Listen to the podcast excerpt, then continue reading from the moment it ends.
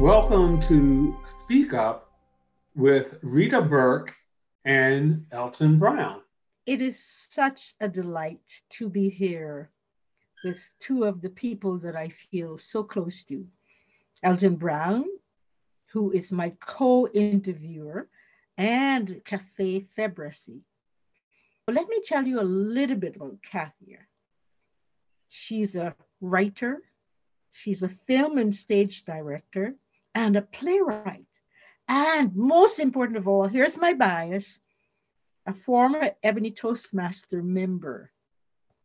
Katia tells us that she has embraced her storytelling journey when she joined Ebony Toastmasters in 2014. And this allowed her to embrace her artistic self. She recalls some of the speeches that she wrote about her extra-conjugal affair with writing and her subsequent vows to poetry. After this, Katia says, I began spoken word performances, which I which kickstarted my film making career. That is only a little bit about Katia Cafe Febrissy. Here we go. Tell us then about your experience as a Toastmaster. Please, Kathy. Yes, thank you very much, Rita. Thank you, Elton, for having me here today. It's uh, an absolute honor. I have very fond memories of Ebony Toastmasters. And when I joined at the time, it was the reason why I joined is because I wanted to be able to mirror the excellence of Rita. I have to say this being able to speak so eloquently, all word measured, and to the point without saying and, and all these things. So, Ebony Toastmasters allowed me to come out of my shell. Being, I, I define myself as a extroverted introvert which means that I have the bubbly personality. I love to be around people, but I also need to compose my thoughts on my own. And I will say that it was challenging. It was bold because in the group there were so many excellent speakers and it forced me to be competitive with myself to the point that I said, okay, I'm starting this program. I have to finish it entirely. No coming back and forth. And that was my goal, which I achieved. And the only reason why I did not pursue at the time is because I became too busy with work, with my creative work. That is truly fascinating. I will let you know, Katia, that you are the first Toastmaster that I know. Maybe there are other people who finished your CC in just one year. You were focused, you were self directed, you were motivated, you were inspired, and people were just watching you to see where on earth is she going with this. And the kind of projects you did were very high quality, they were not mediocre, even though you were just focused. I was always admiring what you were doing. So thank you. You know what I say to people about Toastmasters? And here's my bias again, and particularly about Ebony Toastmasters, is the people who join us, they don't come searching for stuff. That stuff is already inside of them. What Ebony does is it teases what's in there out. And there's no question about it that when you join Ebony, that you came with talent, experience, knowledge, and we were able to help you to bring that out. Thank you so very much. I will add. Oh, I'm so sorry. Elton. No, no, no, go ahead. I was just going to add that one of the things I discovered in my new career, because actually I transitioned uh, into filmmaking and theater after uh, my year at Ebony. Being a filmmaker means that I have to speak a lot about my work publicly and knowing when to how to organize and structure my ideas to talk about what gave me the idea, how I went about it, how I structured the story and so on and so forth, I really relied on what I learned at Ebony Toastmasters to do. You are a cover story of sorts because this podcast going to motivate many individuals that are looking for such guidance in terms of being able to speak in a way that people will listen and understand what they are uh, conveying. You, I noticed you had this one quote by Nelson Mandela Whatever the task, it always seems impossible until it's done. And how do you use that motivational quote in order to help you uh, succeed as a film producer? First of all, it's it's on my it's on my board. I have a board where I'm able to look at this quote every day and also when i'm about to pull my hair out because the the task at hand is it seems colossal. Feels like i'm not going to be able to get through it. Sometimes i i want to kick myself and say why did i agree to this? It's never going uh to be possible. And and then i said okay the rationale behind me embracing this quote is because I think that if it's put before me, that means I can do it. And therefore, I just have to trust that I can do it, trust my process, be attentive to what I feel, and just go through the gutter and pull out what's good. And that is really my process. I'll tell you a little story.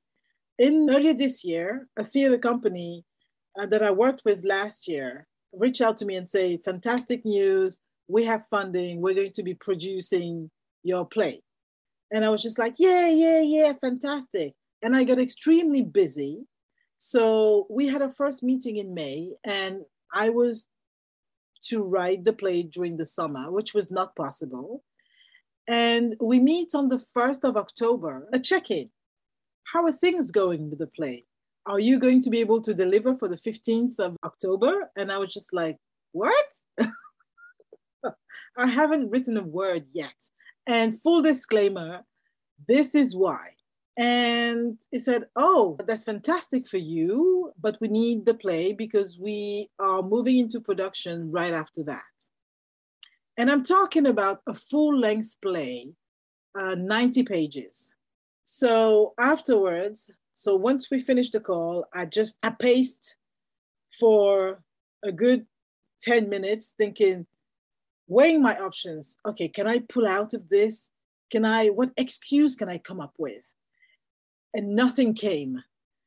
And and I thought, okay, I have I can do this. Two weeks, two weeks, two weeks I have to write this project, this project that I need to pull out of my head. And I did. I wrote a 90 page play in two weeks. And my fingers hurt in the end. I needed to, to massage my hands and so on, but I did it. I was writing like a crazy woman. I was just on my computer writing. And it was also the first time that I was writing with so many characters. And I didn't believe I could do it. But one day, as I thought I got stuck, I just looked at my quote and I said, okay, whatever the task is, even though it seems impossible, it seems impossible until it's done. And I thought, yes, I will do it. And I did. That was a lengthy story, sorry but that was just a, testament to how I apply this quote into my work. Can you tell me how did Toastmasters, your time with Toastmasters, how did that help you with this play that you basically had to whip up in a matter of days in order to move this production forward? I, in my work, I have a leadership role. I'm a writer, but I'm also a director. So people look up to me to know what they have to do. So the most important skill set for me is to be able to communicate effectively in a way that speaks to them.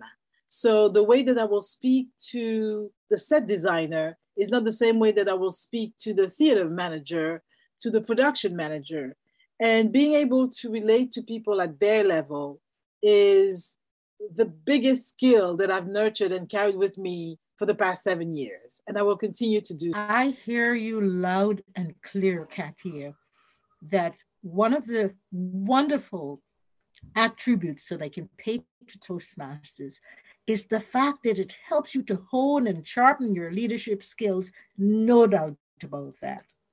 I want to segue a little bit to a documentary that I saw that you wrote and produced maybe about six years ago on farming in the Caribbean, if you remember something about that.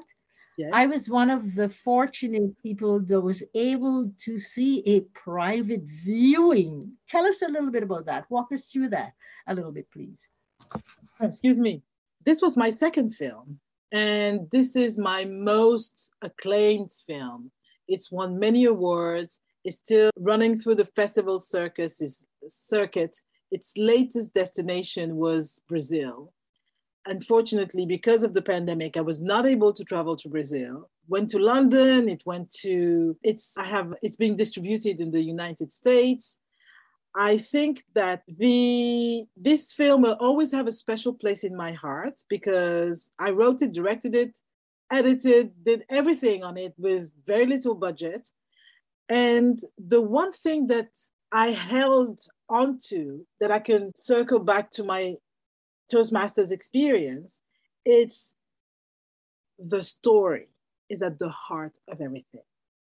And I'm still on a learning journey, but the one thing that I hold dear in my heart and the one skill set that I aim to sharpen all the time is my storytelling skills.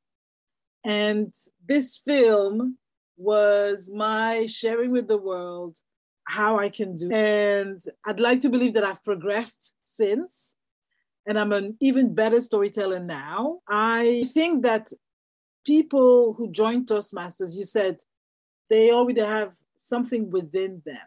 I will add that public speaking is the most terrifying thing that one has to do, but that's the one element that we cannot escape we all have to speak publicly, whether it's for an interview, whether it's on the telephone, now it's via Zoom, whether it's in front of a crowd, we have to be able to speak in public. And I will say that I have been complimented on my delivery, on my overall delivery. And I owe this to the work that I've done with Toastmasters, with Ebony Toastmasters. I really, I am desperate to come back my schedule is it's really complicated but that's my goal for 2022 one of my goals is to be able to do the book number two and I, I really want to do this my work implies me or requires me to travel quite extensively so sometimes it's not easy and i don't want to start and come to one meeting and then not being able to come and so on and so forth. So that's why I haven't rejoined since the last meeting I attended. But I, I think I and I see that as an artist. When we talk about our work, we talk about what we do, people listen. And plus I yes, I also co-host the podcast of the Directors Guild of Canada, of which I'm a member. And I see how important it is to be able to speak in a way that people will find relatable. So it's not about just speaking well, but it's about being approachable, relatable, breaking down the information in a simple manner that people will, will want to engage. And I've been doing that for a number of years. I want to continue. I want to sharpen my skills. I want to be the greatest orator I can be. And um, ultimately, it's up to me now to commit to making the time. I, I want to say that you are always welcome to return to Ebony Toastmasters or any Toastmasters club. I'm sure that the meetings are held online. You use Zoom. Anywhere on the planet, wherever you are, if you have a half an hour, 45 minutes, whatever, you can always drop in, participate in the meeting, and then get back to, then get back to work. We all the one thing about Toastmasters is people come and go for different reasons. Some people go after they've got whatever they needed from Toastmasters in order for them to move forward, whatever that means. And then when they need something else and they know they can find it within quote unquote the walls of Toastmasters, they come back. So it isn't something that is frowned upon. Oh my goodness, this person was here and now look at her. Look what the cat dragged in. It's not like that. The arms that welcomed you into Ebony Toastmasters are still there and they are waiting for you to return so that you now get the opportunity to participate in our 21st educational, 21st century educational system, which is Pathways. So it's a new challenge, but I think you as a writer, film and stage director, playwright, I am sure that out of the 11 paths, one maybe two of them will be perfect for what you are looking for. So now that I've got that plug out of the way, what do you do when you are not a mom, writer, film, stage director, and playwright? Nowadays, I exercise a lot. I exercise I have a group of friends. We do, uh, we support each other through a virtual group and we do our workouts individually in our homes. We're all there at the same time. I, before it was cold, I, before it became cold, I used to jog quite a bit. So I stay active. I watch a lot of films as well. The one thing that I want to get back into this year is to read more. And this year, I would love to have a hobby.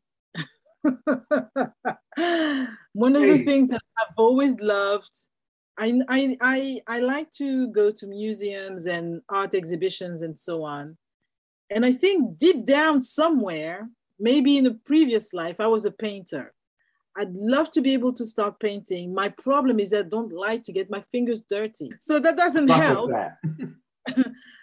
but I maybe drawing I won't have to get my fingers dirty. But I want to do something that is, it will be artistic because that's in me, but something unrelated. And recently I went to Halifax just before Christmas because I wanted to know more about the African Canadian experience in, in Halifax in Nova Scotia. And I discovered some horrendous truths and uh, I was also appalled to see how practically inexistent the community was. So I want to go back and do further research, but I, I was still able to go to a couple of museums and, and places and, and become more acquainted with that reality. I bought, I came back with some books, I'm gonna read them and one of them in particular, I'm interested in making the documentary. So I need to, I'm saying this, maybe that shouldn't even be on, that should be on. Right now. but yes, I, I went and sought inspiration, found inspiration, and I will continue. Katia, Cafe Febrissy. I pause to say thank you for gracing us with your presence. I prize and honor the fact that you're a busy woman. You may be surprised to learn that I have learned a lot from you, particularly your determination, your motivation, your self inspiration. So, kudos to you for what you have done, what you are doing. And I know, I don't even question this, that for Katia, the sky is the limit. The sky is the limit. So, on behalf of Speak Up, thank you, thank you, thank you, thank you so much for giving us your time today. I want to thank you, Rita. I have a great deal of respect for you. You've always been somebody that I look up to. You've always been a great mentor, advisor, great friend. And I you're on my mind a lot. It, it's I know now it's up to me to make the time. And as I'm hearing myself say that, I'm thinking, why haven't I done that? It was complicated the past semester, but now this is the beginning of the year I should be able to have a bit more control over, over my schedule and make decisions. I uh, thank you, Elton, for this fantastic conversation. I now remember our first encounter. and Ebony Toastmasters will always be in my heart. And I recall I, I'm I'm mentoring a, a couple of, and this, I, okay, so let me tell you this. I have a mentor, a mentee, sorry. I am mentoring an emerging filmmaker. And she came to me and said, I'm terrified of, of, of public speaking. Do you have any recommendation? And I said, I've got the thing for you. It's Ebony Toastmasters. And she came back the, the following week and she said to me, I I just found out that they were online and I said, "What? They're online? Oh my god, I need to come back." and that's how I came back to the meeting in December. But whenever I have the opportunity to, I talk about the great work that you did for me, that you allowed me to do on, on myself as well. And it's a very, it's a safe space. It's an environment that is nurturing. And I'm not just saying that, honestly. I have, like, I'm living my, I'm living in my truth. And I still have my Toastmasters certificate that I look at and I'm thinking, okay, I have to get back because I have a very good friend who is, oh, she's an exceptional public speaker.